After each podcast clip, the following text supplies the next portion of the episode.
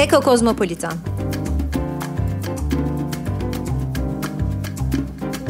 Yerel, küresel, ekolojik ağlar.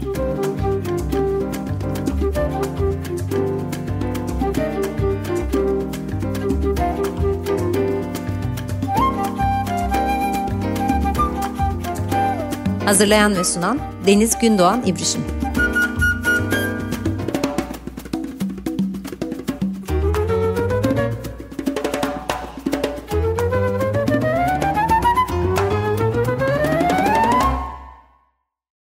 Sevgili Açık Radyo dinleyenleri. E, Eko Kozmopolitan programındasınız. E, Cuma akşamı e, Açık Dergi'deki Eko Kozmopolitan. Ben Deniz Gündoğan İbrişim. E, bu akşam çok sevgili bir konuğum var. E, çok da heyecanlıyım. E, Melike Koçak bizlerle birlikte. E, o yüzden e, bugün hani farklı bir buluşma olacağını hissediyorum. E, Melike ile, sevgili Melike ile e, aslında edebiyat ve dil üzerinden e, konuşacağız ama daha çok da e, son roman, son öykü kitabı, ilk öykü kitabı hatta e, Hiç Kuşunu konuşacağız. Hoş geldin sevgili Melike. Hoş bulduk. Teşekkür ederim Deniz. Ben de e, heyecanlıyım. Çok teşekkür ederim bu buluşma için.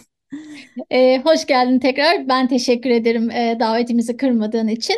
E, Açık Radyo dinleyenleri eminim aslında seni tanıyordur ama ben gene de çok kısa bir e, biyografi, e, kısa bir e, seni tanıtmak isterim Açık Radyo dinleyenleri için e, sohbetimize geçmeden. E, Melike Koçak 1978 doğumlu, edebiyat öğretmeni. 2000'lerden bugüne çeşitli kültür, sanat, edebiyat dergilerinde ve internet portallarında inceleme, eleştiri yazıları, öykü ve röportajlar yayımlıyor. 2008'de Can Yayınları'ndan basılan 99 Beyit adlı kitabın 3 yazarlarından biri. Aynı yayın evinden 2008'de 5. Pencere Bir Cemil Kavukçu Portresi adlı kitabını hazırladı. Yürütücüsü olduğu Göçmen Harfler, mülteci kadınlarla yazı atölyesi kapsamında yazılan öyküleri yayına hazırladı. Hiç Kuşu adlı ilk öykü kitabı 2022 yılında Can Yayınları'ndan yayımlandı. Ee, bugün e, seninle Hiç Kuşu öykü kitabından konuşmak isterim. Ee, belki dediğim gibi oradan başlayıp diğer konulara da umarım sıçrama şansımız olur. E, ben böyle lafı çok uzatmayacağım. E, topu sana atacağım aslında e, hemen. E, hiç kuşu da e, gözümüze çarpan, okurun gözüne çarpan öyküler e, coğrafyaya, tenimize aslında bedene, sokağa, ev içlerine yerleşmiş aslında bütün sızılara, e, coğrafyalara e, gene nüfuz eden e, bütün kanlı yaralara e, dair çok böyle katmanlı e, bir öykü kitabı. E, biraz da şiirle aslında komşu e, bir öykü kitabı. Kuş, çanten, masal bölümlerinden oluşuyor ve içindeki öykülerinde bence bu bölümlerle çok organik bir, iç içe geçmişliği var. Tüm öykülerinde de şimdi sen bunu daha çok güzel açacaksın eminim ama hani tüm öykülerinde en belki de belirgin özellik insan özneyi çok çok gerilere çekiyorsun. Güvercinler, e, köpekler, sardunyalar, e, kırık ayaklar, kargalar, serçelerin sesini duymaya bizi davet ediyorsun. E, ben burada biraz da şey gibi hissediyorum. Hani beşerin dilini aslında sökmek, e, anlatının ve o, o ve hikayenin e, belki de hikaye anlatıcılığının o beşeri hattını başka türlü örmek. E, biraz hiç kuşunun arka planından, e, belki de hiç kuşunun ilk o düşünce e, tohumundan bize bahsedebilir misin? Bu duyduklarım için de çok teşekkür ederim saptamaların içinde. Hiç kuşunun anlam evrenini, evrenini e, ve katlarını kuran temalar ve imgeler e, burada dile getirdiklerin. E, Hiç kuşunun arka planında aslında yüklü bir e, ağrı, acı, yaz var. Yani duygu olarak bu var e, hiç kuşunun arka planında. Bunlar sadece e, bireysel acılar, ağrılar, yaslar e, değil. E, e, toplumsal olarak yaşadıklarımız, kolektif olarak yaşadıklarımız, ortaklaştıklarımız ve ortaklaşamadıklarımız e, aslında. E, fakat burada benim derdim şu değildi. Onun beni deli, onların yaşadıklarımızın e, beni e, delip geçmesi, içimden geçmesi, e, bende yarattığı üzüntü, öfke, kızgınlık, isyan duygularını dile getirmek e, değildi. E, bun, bunları süzerek ne yapabilirim? E, bunlardan nasıl bir yapı inşa edebilirim? Çok temelde derdim buydu aslında. Hiç kuşumdaki öykülere çalışırken, onları kendimden kopartırken e, aslında e, ve bunu düşündüğümde böyle baktığımda mesele sadece anlatmak, yazmak ve yayınlamanın dışına e, çıktı. Oradaki e, öykülerin her biri e, bir derde temas eden ama dertlerin de e, yarenliğine alan açmaya çalışan, dertlerin yarenliğine işaret etmeye çalışan öyküler. Biraz bunun üzerine kafa yormuştum e, bu öykülere çalışırken. Tabii ki bunu yaparken de e, yani kişisel bir anlatı değil, on, e, kişisel bir anlatı, kişisel bir acının dile gel gelmesi değil de bütün bu dertlerin e, benden nasıl geçtiği, kimisine tanığım sadece zaten. E, bu tanıklığın ağırlığı, tanıklığın ifade edilemezliğini dille nasıl açabileceğim? Tüm bu sorularla beraber aslında yazılmış öyküler onlar, e, hiç kuşumdaki öyküler. Epey dışsallaştırarak da konuşabiliyorum onu. Yani oradaki öyküler, onlar benden hakikaten çıktı onların hepsi. E, ve burada... Hmm, çok yoğun bir e, hoyrat bir çağdayız, e, felaketler çağındayız. E, tüm bunlar sadece bizi insan özneyi, beşeri etkilemiyor. E, insan dışındaki canlılarla beraber insan kaynaklı e, aslında pek çok tahribatı ve yıkımı e, yaşıyoruz. Bunları nasıl sesleyebileceğimi düşünüyordum. Yani bunlar bana çarpıyor Peki ben bu çarpanları e, metne nasıl taşıyacaktım? Şimdi bir bunun okur olma tarafı var. Okur olarak metinlere baktığımda, öykülere, romanlara baktığımda buralardan bakmayı ve buralardan sökmeyi seviyorum. Peki yazar olarak bunu nasıl dokuyacağım? Ee, burası o nasıl doku, dokuyacağım e, sorusuyla beraber e, var olan bir kitap aslında. Anlatma ve dile getirme kaygısının dışında ben bunları nasıl dokuyacağım e, sorusunun e, kitabı. Yani hiç kuşun arka planındaki soruları kısaca sanırım böyle e, toparlayabilirim. Aslında çok güzel söyledin. Hani felaketler çağındayız dedin ve sana çarpan birçok ses e, yani insan ve insan ötesinden e, işte diğer ma e, maddeden, e, kokulardan, tatlardan, seslerden e, kanla kan hani e, bir, bir sürü şey çarpıyor ve bunları aslında da örmek için e, başka bir dile de belki göçmenin hani yolunu yordamını arıyorsun gibi geliyor bana öykülerde. E, bir söyleşini okumuştum ve orada şunu söylüyorsun. E, çöküşün tanıklarıysak olan biteni duymak, anlamak, idrak etmek ve onun karşısında sessiz, dilsiz kalmamak, onu dile getirecek, kaydedecek dili bulmak zorunda olduğumuzu düşünüyorum e, diyorsun. E, burada da aslında hiç kuşuyla birlikte e, bunu birleştirirsem e, dil ve e, öykülerdeki genel izlek, bendeki tabii uyanan genel izlek, dil ve hafıza ya da dil ve bellek konuları da çok e, önüme düştü. E, kimin e, sesini duyabiliyoruz, kimin hafızasından neleri duyup onların e, hikayelerini anlatabiliyoruz ya da neyi hatırlamak istiyoruz ya da neyi unutmak istiyoruz, hangi felaketi, hangi kıyımı e, unutmak e, ya da hatırlamak istiyoruz gibi. E, dolayısıyla nasıl bir dil bütün bunları e, kucaklayacak, e, daha e, yer yüzeysel, ta, senin de söylediğin gibi adaleti gözeten e, bir dil meselesi de gözüme çok çarpıyor öykülerde. E, dille ilgili e, bir şeyler söyleyebilir misin bu anlamda?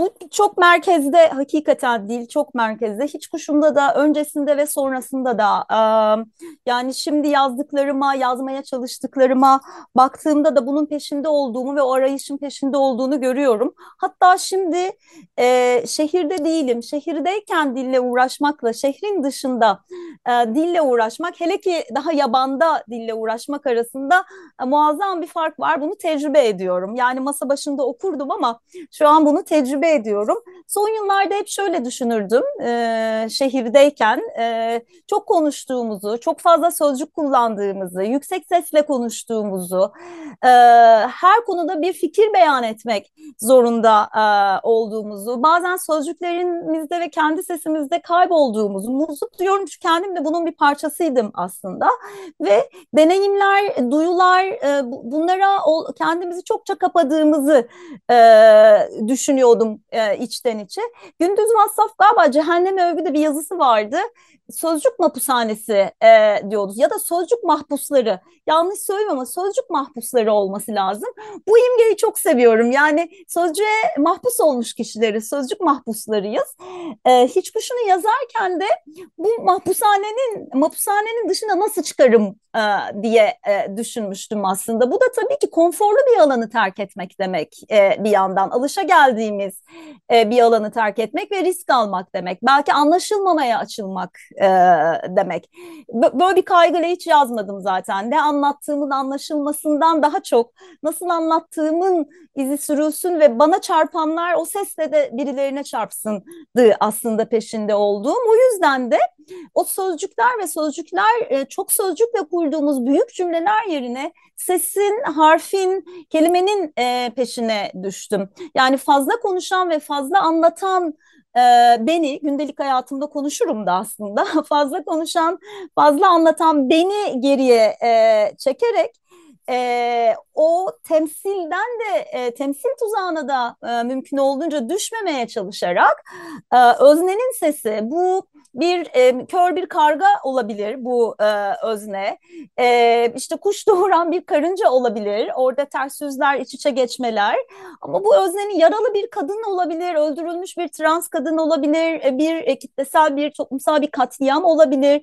Ama bunları görmek istedim. Yani bunları duymak aslında ve duyurmaktı niyetim anlatmaktan daha çok duyurmak sözcüklerle yüklü susmak diyordu Tommy Suyar yakınlarda onunla çok uğraştığım için aklımda yani sözcüklerle yük, yüklü bir susma nasıl mümkün olabilir e, acaba? E, bu da dili soymak aslında. Yani bu şehirdeyken dili evden, evlilikten, aileden, e, devletten, e, kurumlardan soymaktı. Burada şu an yabanda bütün seslere filtresiz maruz kaldığım bu yerde. Hakikaten filtresiz yani işte yağmur, e, fare tıkırtısı, e, çatıya değen zeytin dalı, e, uykudan uyandıran şeyler bütün bunlarla e, iç içeyken bu filtresizlikte bu tekinsiz de bir ortam aslında burası. Ee, mesela şimdi nasıl bir ses? Bunu hiç bilmiyorum. Yani bunu önce tanımaya ve anlamaya çalışıyorum. Ve şimdi insandan soymak.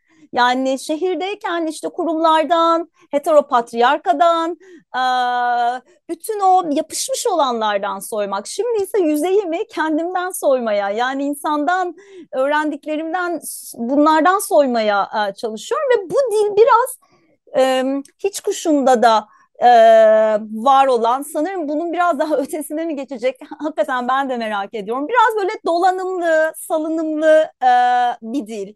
Eksilten, küçülten bir dil. Parçalı bir dil.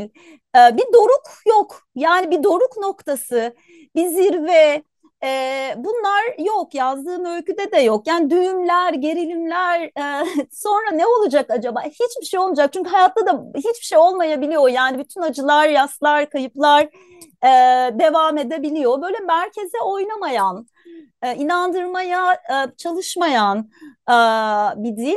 Yani küçülen ve sessizleşen, susan e, bir dil. Böyle peşinde olduğum ve bu tabii ki imgelere getiriyor. Yani imgeyle e, aslında ve tabii ki şiirden e, yani şiirle yan yana olmayı e, getiriyor e, beraberinde. Yani e, Büyük da okumuştum herhalde. Yeryüzünün kıpırdanmaları, ritmi, ölçüsüzlüğü ne açık olması gerektiğini söylüyordu ed edebiyatın. Yani yeryüzünün sıçramaları, zıplamaları, patlamaları. Şimdi bunu nasıl e, edebiyata taşıyabiliriz. Yani çünkü bugün artık o büyük cümlelerle yazabileceğimiz bir zamanda olduğumuzu hiç zannetmiyorum. Paramparçayız. Bu paramparçalığı, bu kaygıyı, bu tekinsizliği, tereddütlerimizi e, anlatacak bir dil aslında peşinde olduğum bir dil.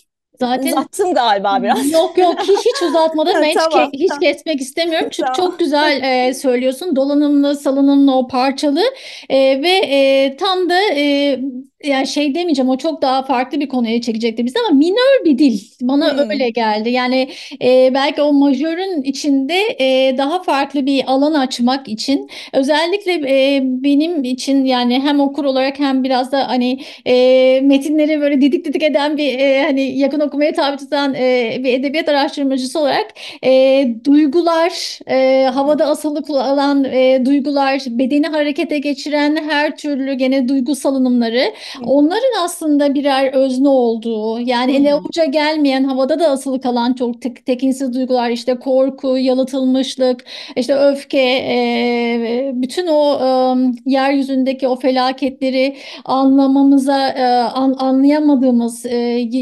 neresinden hangi yası tutacağımızı gene anlamlandıramadığımız, e, belki de çok sıradan e, olağan duyguların o yoğun e, ve bedeni de senin tam demin söylediğin gibi işte bir fare tıkırtısı, bir yaprak ışırtısı e, onun dili e, gibi geldi bana da. E, ve özellikle hani e, öyküleri çok açmak istiyorum aslında e, zamanımız el verirse ama e, mesela Kıyamet Öyküsü'nde e, hmm. e, o da beni çok e, e, etkilemişti.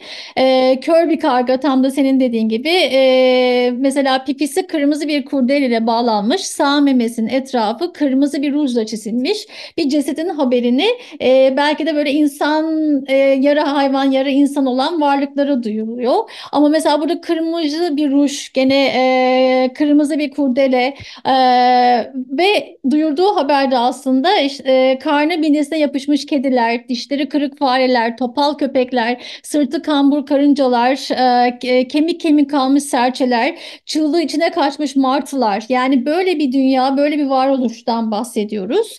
E, dolayısıyla e, senin söylediğin o e, parçalı, salınımlı, e, ele avuca gelmeyen e, bir dil belki de tam bu varoluştan e, çıkıyor hı hı. diye düşünüyorum. Dolayısıyla sana şey de biraz sormak istiyorum. Yani e, biz nasıl bir akıştan, nasıl bir varoluştan bugün bahsedebiliriz? E, ve edebiyat ya da öykü aslında e, bunun neresinde bize nasıl yardımcı olabilir diye çok büyük bir soru soruyorum farkındayım. Evet böyle çok minik bir cevap vermeye ya da aklımdan geçenleri minik minik böyle paylaşmaya çalışabilirim. Benim de sorum galiba e, seni de Latife Tekin'in Zamansızı ile ilgili mi? Ya bir yerde böyle izlediğimi bu, bunu böyle konuştuğunuzu evet. hatırlıyorum. Çok, çok aklımda e, bu benim çok güzeldi o, çünkü o, o, oradaki saptamalar sorular e, da onlarla beraber de düşünmeye çalışayım burada. Yani aslında ölüler ve ölümler bu e, hırpalanmış yaralı beden bütünlüğü bozulmuş canlılar e, böyle atmosferinde yani bu, evet son derece karanlık karamsar ve kasvetli. Fakat bu karanlık karamsar ve kasvete de bürünmeden e, bir oluş. E, çünkü burada ben öykülerde de şunu hiç istemedim. Yani bu böyle bir çöksün e, okuyanın üzerine de. Çöktü mü bilmiyorum ama yani niyetim hani bunu böyle çökerteyim de canlarını okuyayım hiç böyle bir şey değildi. Yani tam da bu çökmüşken aslında e, üzerimize o çöküntünün içerisinden sesleyerek oradan bir ses vererek e, işte bu canlıların hırpalanmışlığına da bakarsak belki buradan yol alabiliriz e, demek. Belki e, bugün var olurken var olma nasıl var olacağımızın peşine düşmüşken e, hasar tespit çalışması yaparken sadece kendimizden kendi hasarlarımızdan hem birey olarak hem de insanlık olarak kendi hasarlarımızdan e, yola çıkmadan e, bakmak.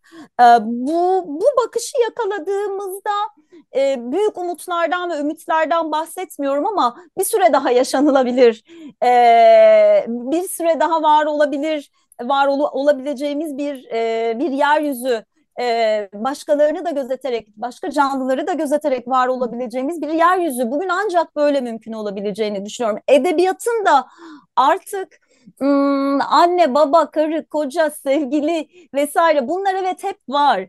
Ama bu, bu dertlerimizin dışında dertler de var. Ee, bir böyle hmm, yani o terapist koltuğundan e, kalkarak yazmak. E, yani terapise gittiğimde anlatacaklarımı orada anlatıp ama oradan kalkarak ya bakmak, duymak ve yazmak. Yani edebiyatta da ancak böyle bir varoluşun mümkün olabileceğini e, düşünüyorum. O da yine hani dildeki gibi bu da o ko konforlu alandan çıkmakla mümkün e, olacak mu muhtemelen. O söylediğin e, kıyamet e, öyküsü e, benim de çok sevdiğim bir öyküdür e, kitaptaki. E, hakikaten o canlılardaki hasarla, yeryüzündeki hasarla, e, kentteki hasar orada iç içedir. Yani Dolapdere ve Tarlabaşı mesela gel, geliyor bazı okurların aklına. Bazı okurların başka bir yer e, geliyor. Ama bir kentsel dönüşüm, bir mutenalaştırma, bir mülksüzleştirme, kimliksizleştirme, kültürsüzleştirme. Hani insanı da oradan kazıma, insanı kazırken hayvanı da kazıyoruz, ağacı da kazıyoruz. Yani bu iç içelik, iç içeliği gören bir varoluş biçimi ve yazı biçimi nasıl mümkün olur? Hani bunun net ve kesin bir cevabı olacağını çok sanmıyorum ama her yazdığımız, her çalıştığımız, her sunumumuz, her roman, her öykü e, e de bu, bu herhalde bir yerden böyle pıt pıt atsın istiyorum ben kendim, kendim için en azından. E, aslında e, benim öğrencilerimin de bana en çok sorduğu mesela hani romanları okuturken bu arada e, Hiç Kuşu'nu da e, okutuyorum ben. Ay, çok güzel, çok e, bölümlerini e, ya da bahsediyorum mutlaka derslerde. E, aynen e, onların sorduğu hani böyle bir dil, böyle bir oluş ve bunun hani nasıl yapacağız hocam peki nasıl olacak diye. Aslında senin söylediğin şey çok kıymetli. E, çöküntüyle, yarayla birlikte yaşamak. E, aslında onları da e, ya yani o yarayla çöküntü çöküntüyle o belki çürümüşlükle birlikte e, umudu da kaybetmeden yani umudu da aslında çok böyle hani basit bir şey gibi söylemiyorum ama o sivil umudu da kaybetmeden e, tam da o dolanıklıkların olduğu yerden belki de bir yeryüzünde yaşama hali. E, mesela Yas adlı öykünde de e, e, Yas e, öykü kahramanı coğrafyanın acısından aklı ve kalbi kevgire dönmüş bir şekilde hmm. e, odasında dolaşıyor ve yazmaya çalışıyor. Hani yazmak belki bu hani kıyameti, bu felaketi e, arındırır mı diye. E, aslında bütün e, şey hani e, o kevgir e, imgesini ben çok çok sevdim. Çünkü gerçekten o e, gözenekli e, bir dilde bir anlamda onu da bize söylüyor diye hmm. düşünüyorum. Evet o yasta da m, hakikaten onu ya, yazmaya çalışma hali var, yazamama hali var. Hmm. Yani koskoca bir acı, e, bir felaket karşısında hemen o dili e, kuşanıp ele kalem alıp yazmanın mümkün olacağını da çok sanmıyorum e, e, ben. E, yani e, oradaki e, o kevgire döndüğümüz yerden süzenler belki dile getireceklerimiz bugün e, aslında. Yani bütünlüklü bir dil. Çünkü öbür türlü onu sömürmeye başlıyoruz. Kendimize etiket olarak onu hanemize yapıştırmaya başlıyoruz. Bir pozun parçası olabiliyor, e, ajitatif olabiliyor. Yani e, bir takım meseleleri yazdığımız zaman, konuştuğumuz, dile getirdiğimizde bence ince bir çizgi var orada. E, yaratmaya çalıştığımız personaların bir parçası olarak mı e, bunu ben yazıyorum, öyküme konu ediyorum? Ee, yoksa bu yazının derdi mi, derdim mi? Ee, ve bunu nasıl sesleyeceğim, nasıl dile getireceğim derdiyle beraber mi e, yazıyorum? Ee, bu, bu da sanırım çok önemli. Bugün özellikle. Kesinlikle öyle. Ee, yani burada aklıma e, hani o acıyı farklı şekillerde üstüne giyme meselesi de yani sadece yazmak eğer derdimiz olsaydı hani belki de hani o acıları ya da kıyımları çok farklı şekillerde üstüne giyip hani biraz daha bol gelen bir elbise gibi açıkçası üstüne giyip evet. e, yazmanın da hani peşinden belki gidilebilirdi ama hani gerçekten çok e, hani e, içten bir şey tabii ve etik bir durum olmuyor. E, Melike çok sormak istediğim başka sorular var. Notlarıma bakıyorum. Notlarım akıyor buradan ama e, zamanımız maalesef dolmak üzere. E, ben belki buradan bir ikinci programında sözünü senden alabilirim e, gayri resmi olarak. E, her, her zaman seve seve. e, yani öyküleri tek tek belki açıp e, senin e, dille olan hani ilişkini biraz daha e, farklı biçimde de konuşabiliriz. E, bu programın aslında adı Eko Kozmopolitan ve biraz da dünya vatandaşlığını ekokolojik ekolojik olarak nasıl tekrar düşünebiliriz? E, tam da senin söylediğin o dağınıklık e, yerlerinden e, hem insan özneyi hem insan olmayan bütün yaşam formlarını, canlı formlarını e, yurttaş olarak belki de tekrar e, nasıl düşünebiliriz? E, zin biraz kalbine koyuyor aslında ekokozmopolitan. E, dolayısıyla senin öykülerinin e, böyle hani ana e, izlekleri de e, daha çok e, sorular, daha çok hani düşünme e, e, yol, yol yordamları e, bizlere açıyor. O yüzden ben çok çok teşekkür ediyorum. Ben de çok teşekkür ederim. Her zaman konuşuruz e, beraber. Yani beraber yol alıyoruz aslında konuştukça çoğalıyoruz. Bu yarenliklerin de önemli olduğunu düşünüyorum. Yazarken, çalışırken, yaşarken, düşünürken hepsi için. Çok teşekkür ederim. Bunlar güç veriyor çünkü birbirimize. Ben de güçleniyorum böyle oldukça. Çok teşekkür ederim Deniz. Biz teşekkür ederiz tekrar. Sevgili Açık Radyo dostları, Eko Kozmopolitan'dan bu akşamlık bu kadar. Ee, bir sonraki programda tekrar görüşmek üzere. Hoşçakalın.